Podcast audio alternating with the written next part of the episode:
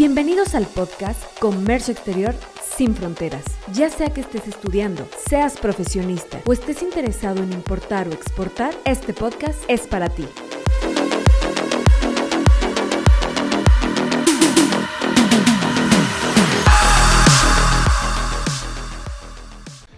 ¿Qué tal a todos los que nos escuchan el día de hoy?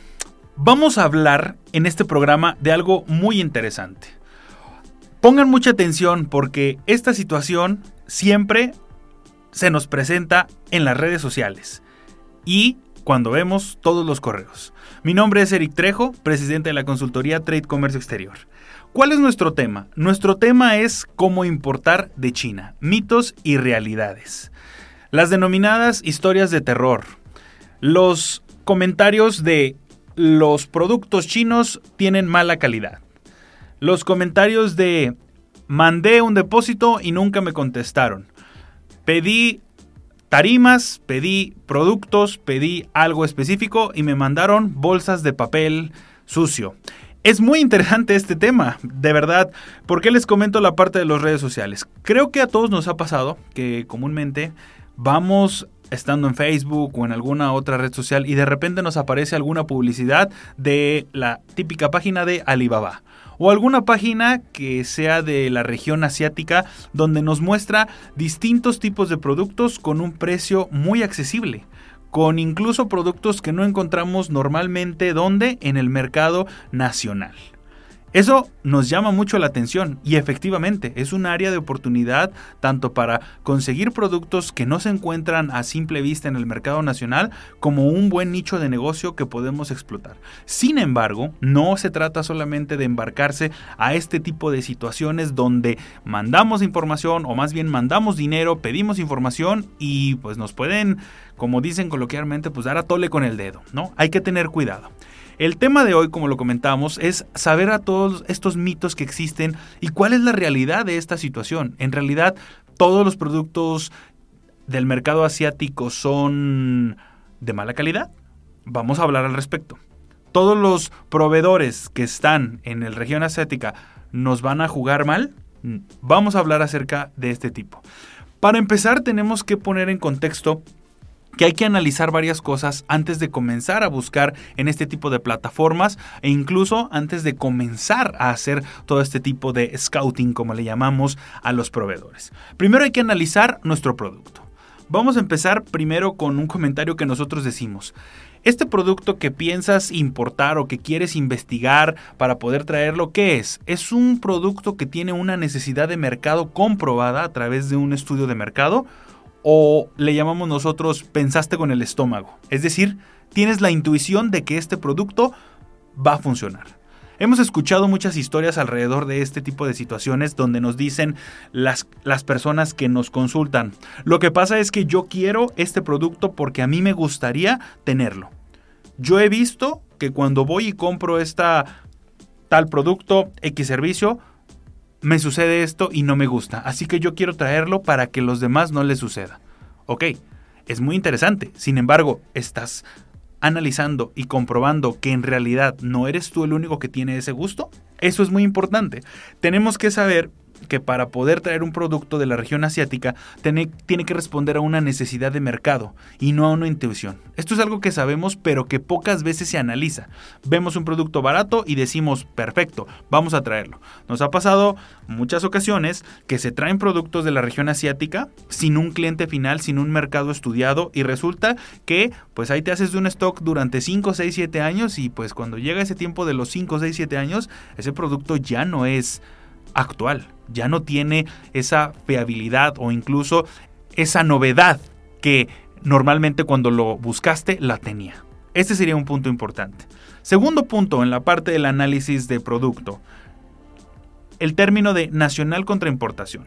Es muy interesante ver la parte de los productos de importación y comúnmente nos vamos sobre qué? Sobre los costos de importación. Es decir, cuando estamos comparando en estas plataformas un costo de producto que está o que vamos a importar, lo vemos más barato. Pero al momento de ver con el nacional, obviamente el nacional se encuentra más caro. Es importante entender que el producto nacional conlleva una serie de procesos, no solamente por la, por la cuestión de las materias primas, sino obviamente los gastos indirectos de fabricación, pero más que nada los impuestos que se pagan los fletes que hay para que ese producto te llegue a un Walmart, a un o alguna otra cuestión donde te encuentres y que puedas ir directamente a comprarlo, ¿no? Es importante analizar esta parte porque muchas de las veces al momento de comparar ese producto de importación, como lo vemos más barato, pensamos que es un buen negocio. Y al momento de analizar ya todo lo que conlleva la importación, los fletes, los costos de importación, los gastos aduanales, resulta que el producto de importación nos sale mucho más caro que el nacional. Ahora, no decimos que para todos los productos de importación suceda esto. Más bien lo que nosotros sugerimos es analizar bien cuál es la cantidad que vamos a importar y cuál es la inversión que vamos a hacer. Recordemos que a mayor productos, obviamente el prorrateo del flete internacional y los costos de importación van a ser menores y por ende podemos llegar a un costo mucho más bajo del mercado nacional. Sin embargo, si no estamos en la posibilidad o incluso no hacemos este análisis, tal vez lo mejor es comprar de forma nacional y por el momento dar un stand-by a esta búsqueda de importación. Otro punto, el punto número 3, tenemos los productos tecnológicos. Normalmente la parte del análisis del producto es, empezamos a buscar productos que son de tecnología, productos que no encontramos aquí tan fácilmente, sin embargo no caemos en cuenta que este tipo de productos pues requiere ciertas certificaciones. ¿Qué tipos de certificaciones? Certificaciones de seguridad que nos pide el gobierno mexicano para garantizar nuestra seguridad. ¿En qué casos? Por ejemplo, las normas oficiales mexicanas de seguridad. Oye, si yo traigo un cargador de, de, la región asiática, lo conecto y lo dejo toda la noche conectado cargando el celular, ¿se calienta? ¿Explota? Tenemos que garantizar que ese tipo de cuestiones de seguridad se cumplan. Por lo tanto, tenemos que entender que al momento de nosotros verificar o tratar de buscar un producto tecnológico, lo primordial es ver si tiene alguna regulación o restricción no arancelaria, que son las partes de las NOMS. Esto es más complicado. Recordemos, el costo monetario se paga, pero si no cumplimos con una regulación y restricción arancelaria, podemos perder el producto. Punto número 4. Cuando hablamos de productos alimenticios, cosméticos o medicinales, estamos en la misma situación que los productos tecnológicos. Requieren certificaciones, requieren permisos e incluso requieren algunos registros específicos, ya sea ante COFEPRIS, Secretaría de Salud o incluso hablamos, por ejemplo, de ciertos cumplimientos de normas de seguridad o ciertos cumplimientos de etiquetado que hablaremos más adelante.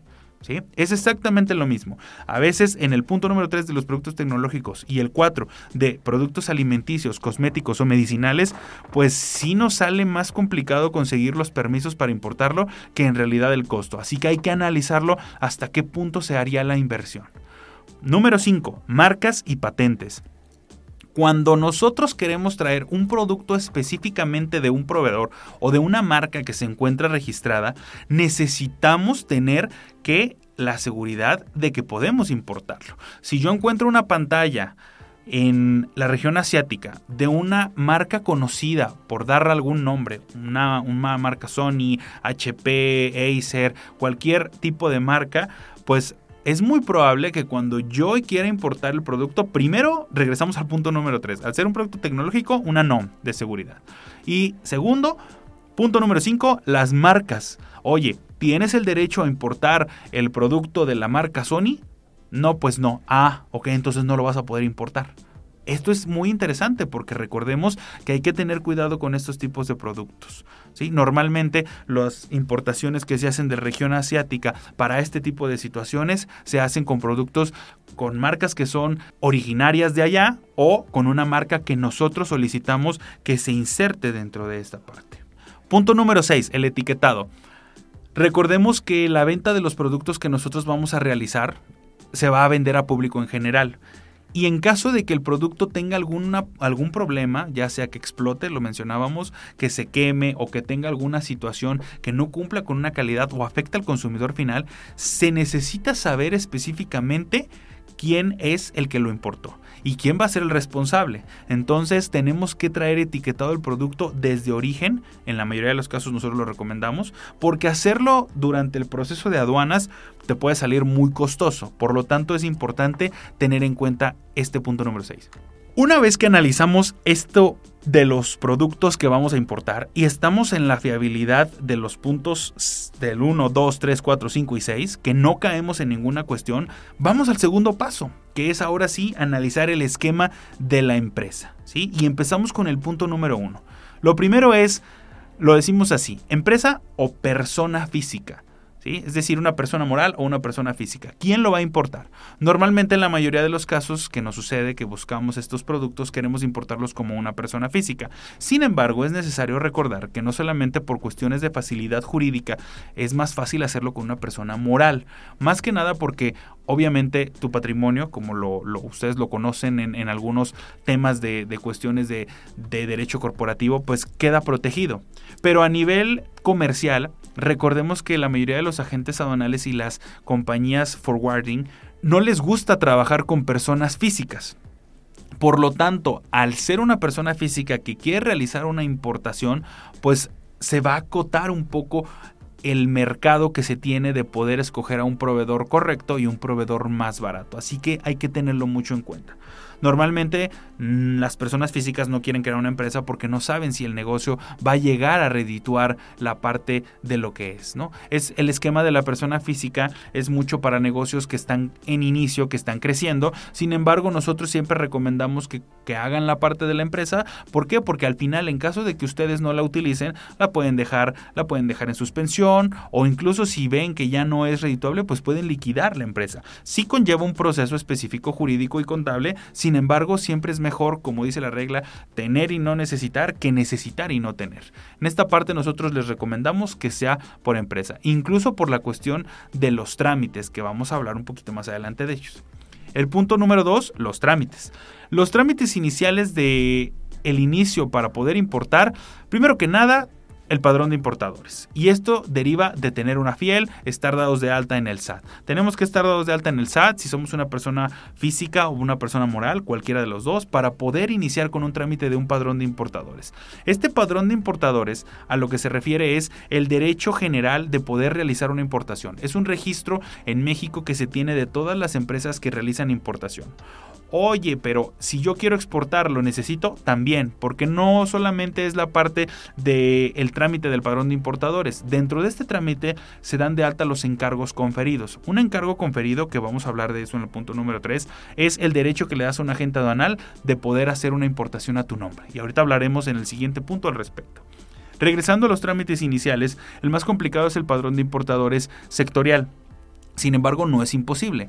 ¿Cuándo aplica un padrón sectorial aplica cuando queremos importar, por decir algunos productos, calzados, textiles, aceros, que son los más comunes que se solicitan.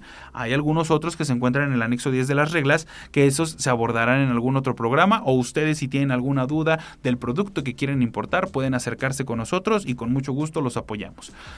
Estos trámites del padrón de importadores son los, son los más específicos que se tienen que cumplir por parte de la empresa. Tenemos que estar verificados y localizados, específicamente el domicilio, para poder continuar con toda la situación de importar sin ningún problema.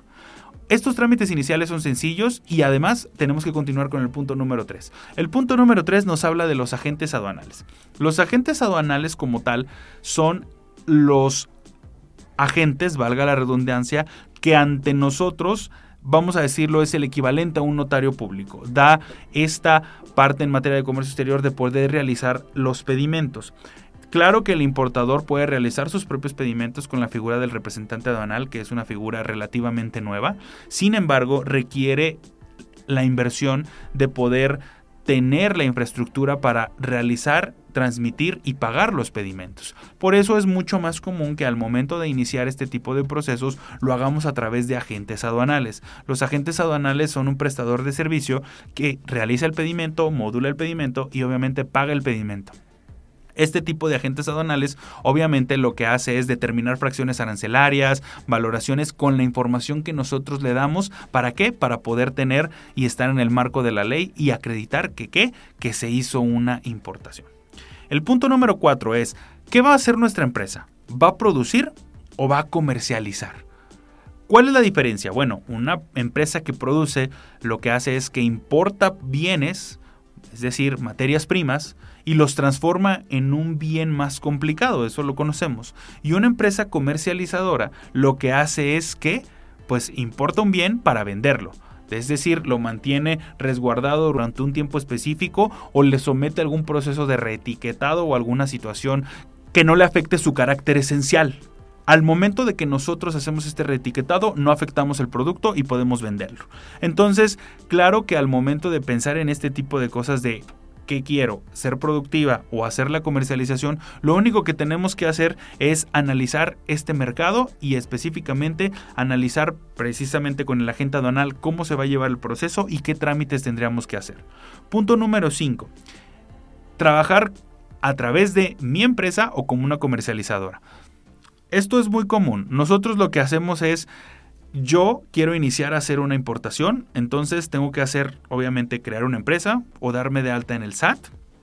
Dos, generar mis trámites iniciales, darme de alta con un agente banal. Tres, y analizar si voy a producir o comercializar. Pero en esta situación comienza la parte de que tal vez no sé, recordemos en el punto anterior del producto, si hay un mercado o si en realidad el estudio de mercado va a ser factible para poder llegar a estas partes de vender y empezar a, generar una ganancia. Por lo tanto, yo puedo trabajar no como importador, sino con una comercializadora.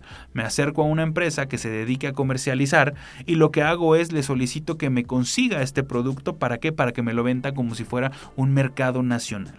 La empresa ya se encuentra de alta, ya tiene sus trámites iniciales con sus propios agentes aduanales y ya sabe que se dedica a la comercialización. Por lo tanto, nosotros lo que estamos haciendo es comprarle a una empresa nacional que se va a encargar de todo el trámite y obviamente de toda la importación para nosotros poder hacer qué? poder hacer la venta y ver si funciona. Posteriormente podemos cambiar la figura de importador ya generando nuestra propia cadena y sobre eso desarrollarla.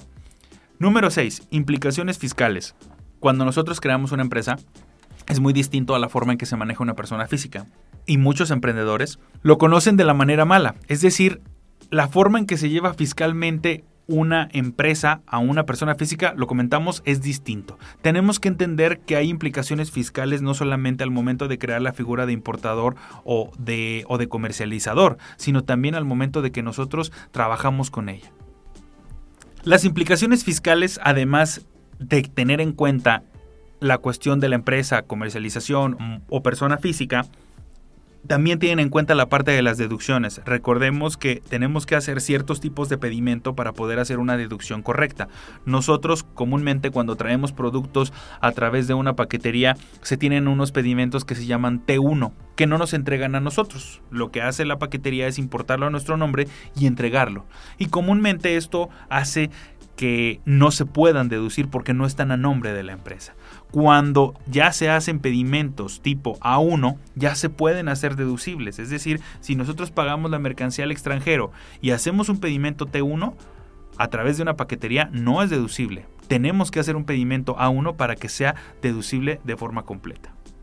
Estos dos puntos son importantes para comenzar a hacer el scouting y el análisis de qué es lo que vamos a traer. El producto y la empresa. Una vez que ya decidimos y que ya sabemos que nuestro producto va a ser una necesidad de mercado, que ya estamos correctos con la importación, que ya sea que sea un producto tecnológico, alimenticio, cosmético, medicinal, estamos en el entendido de que ya tenemos los permisos o incluso no los tenemos porque no es un tipo de estos productos, que no requerimos alguna marca y que ya nos pusimos de acuerdo para ver cuál es el etiquetado que vamos a poner, y además, a nivel empresa, ya sabemos que tenemos una empresa, ya tenemos nuestro padrón de importadores, ya nos dimos de alta con un agente aduanal, ya sabemos que vamos a comercializar y que vamos a operar como importadores y tenemos una buena estrategia contable, en ese momento es donde iniciamos a hacer que la búsqueda de los proveedores en el extranjero.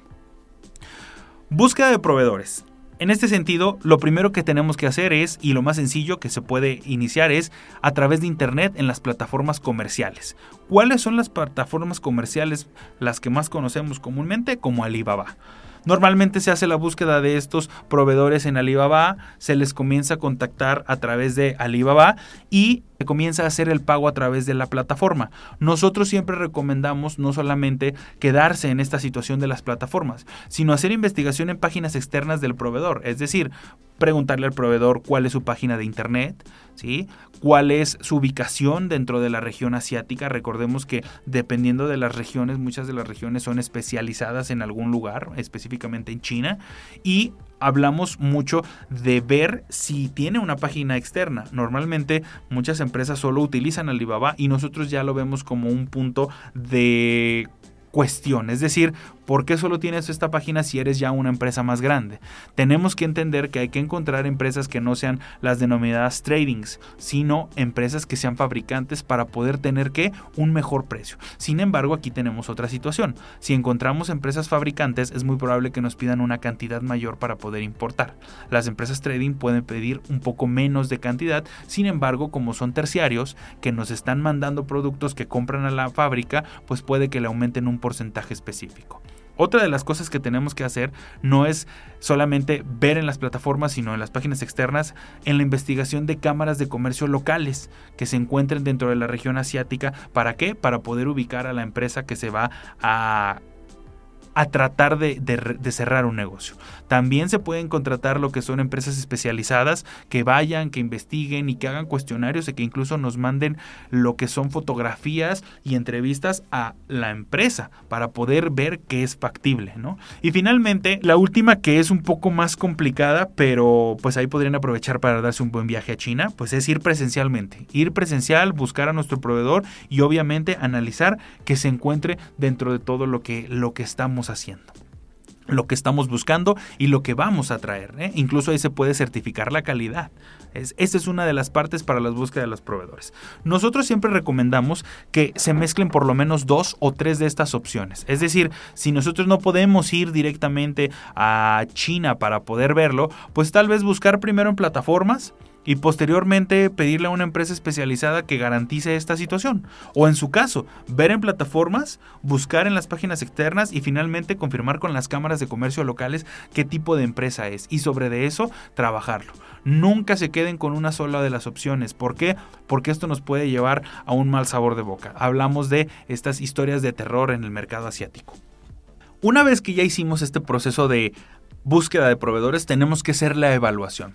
Primero empezamos con el punto número uno de la evaluación, información legal, fiscal y aduanera.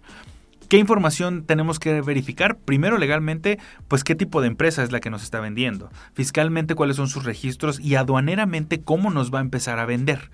¿Sí? Esto es algo muy general. Normalmente en México es más sencillo pedirle a un proveedor una constancia de situación fiscal, un acta constitutiva, quién es el representante legal, pero esto mismo tenemos que hacerlo con un proveedor en el extranjero.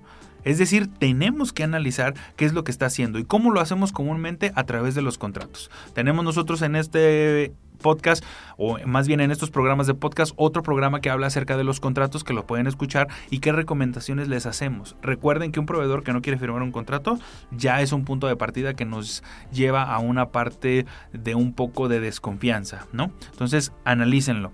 Punto número dos, la calidad. No se puede comprar un producto sin saber qué tipo de calidad tiene, eso lo sabemos todos. Pero ¿cómo garantizamos la calidad? Hay que pedir muestras, hay que pedir fotografías, análisis específicos y técnicos del producto para poder garantizar. Ahora, el hecho de que pidamos una muestra pues efectivamente no nos garantiza la calidad. Pero recordemos que para eso están los otros puntos, es decir, si ya vimos que es un proveedor real, que tiene bien su cuestión legal, fiscal, aduanera y nos manda un producto que cumple con la calidad, es muy probable que el producto sí sea real y que vaya a ser el producto que nos está vendiendo. Sin embargo, no nos exime. Recordemos que aquí estamos tratando con otra cultura y otra región del mundo. Número 3. Los costos. Esto es algo primordial y lo sabemos. Los costos son importantes. ¿Por qué? Porque obviamente si, es, si nos venden demasiado caro y está fuera de mercado nacional, pues entonces no hay negocio. Entonces esto es primordial. Número 4. Los tiempos de entrega. Muchas de las veces, si es un producto, hay productos que se tienen en stock por parte de los proveedores o hay productos que se realizan y que tienen un cierto plazo de producción, tres, cuatro semanas, un mes, dos meses, y además tenemos que entender que estos tiempos de entrega todavía se tiene que considerar los envíos. ¿Cómo lo vas a pedir? Ya sea de forma aérea, que puede ser de tres a cinco días, o incluso al día siguiente, o lo vas a pedir por barco, que puede variar entre los 25 a los 35 días, dependiendo. Entonces, tenemos que analizar estos tiempos de entrega porque si nosotros solicitamos el producto y nosotros ya lo tenemos vendido y decimos que lo vamos a entregar una semana y resulta que no hay stock y se tardan dos semanas, pues ya estamos fuera de tiempo. Lo queremos traer por barco, pues son más o menos 25 a 35 días, tenemos que analizar esta parte. Ahora, una vez que llega a México, el tiempo de despacho puede variar. Recordemos que tenemos solo 7 días de almacenaje en un tráfico marítimo, ¿sí? Y en un tráfico aéreo solo tenemos 3 días. Entonces, es importante tenerlo en cuenta. ¿Para qué? Para poder continuar con el proceso y estar en tiempos. Número 5, los términos de compraventa. Es muy bonito encontrar que, por ejemplo, un producto que aquí en México vale, no sé, 100 pesos, encontrarlo en China en 10 pesos. Pero resulta que el término de compraventa es ex-work. Eso significa que no tiene y no incluye ningún costo hasta México. Y cuando hacemos esos costos resulta que el producto brinca hasta 200, ese es un problema. Tenemos que analizar los términos de compraventa, porque estos términos de compraventa no solamente nos determinan el tipo de precio. Oye, si te vendo Xwork está a 10 pesos. Oye, si te vendo en FOB está a 40. Oye, si te vendo SIF está a 70. Entonces tenemos un margen pequeño para llegar a esos 100 del mercado nacional. Pero además, no solamente como lo comentamos, nos da el precio nos da las obligaciones de cada uno de los entes de la operación. Es decir, si se destruye el producto, ¿quién es el responsable? ¿Comprador o vendedor? Si no se contrató el seguro, ¿quién era el responsable? ¿Comprador o vendedor? Y sobre eso se tiene que analizar esta parte de los términos de compraventa para evitarnos cualquier problema. Número 6. Órdenes mínimas. Normalmente tenemos que solicitar cuál es la mínima orden que nos pide un proveedor. ¿Por qué? Porque el precio que nos da, tal vez la mínima orden son dos contenedores. Entonces, no podríamos, o tal vez sí podríamos hacer la compra, pero la inversión va a ser complicada. Oye, nos pide una tarima. Oye, nos pide 100 piezas. Eh, ok, vamos a ver qué tipo, porque no es lo mismo traer 100 piezas de algún cargador de celular a traer 100 piezas de una máquina o de un CNC de producción. Es obvio que tenemos que analizar estas, eh, estas órdenes mínimas para poder saber cuánto vamos a comprar y cuál va a ser nuestra inversión inicial. Evaluando estos seis puntos podemos llegar a la situación de decir, ok, es un proveedor correcto, es un proveedor que sí le voy a comprar, ya investigué, ya tengo mi producto bien analizado, ya tengo mi empresa bien constituida, ya investigué a través de páginas como Alibaba, ya investigué páginas afuera y mandé una empresa a que verificara. Ya analicé toda la información que tiene mi proveedor, la calidad, los costos, los tiempos de entrega y las órdenes mínimas, estamos listos para poder importar.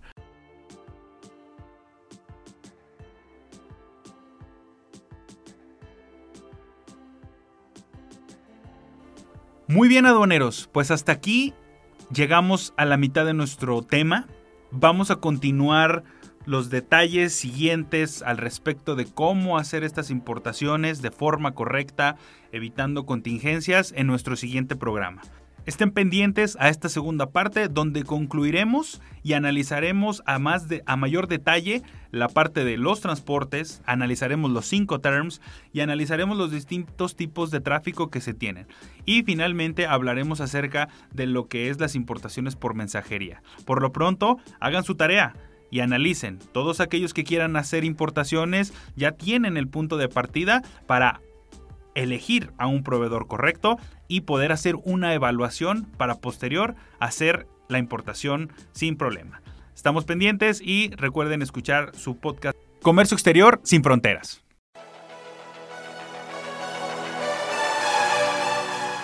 Síguenos en nuestras redes sociales donde encontrarás más contenido.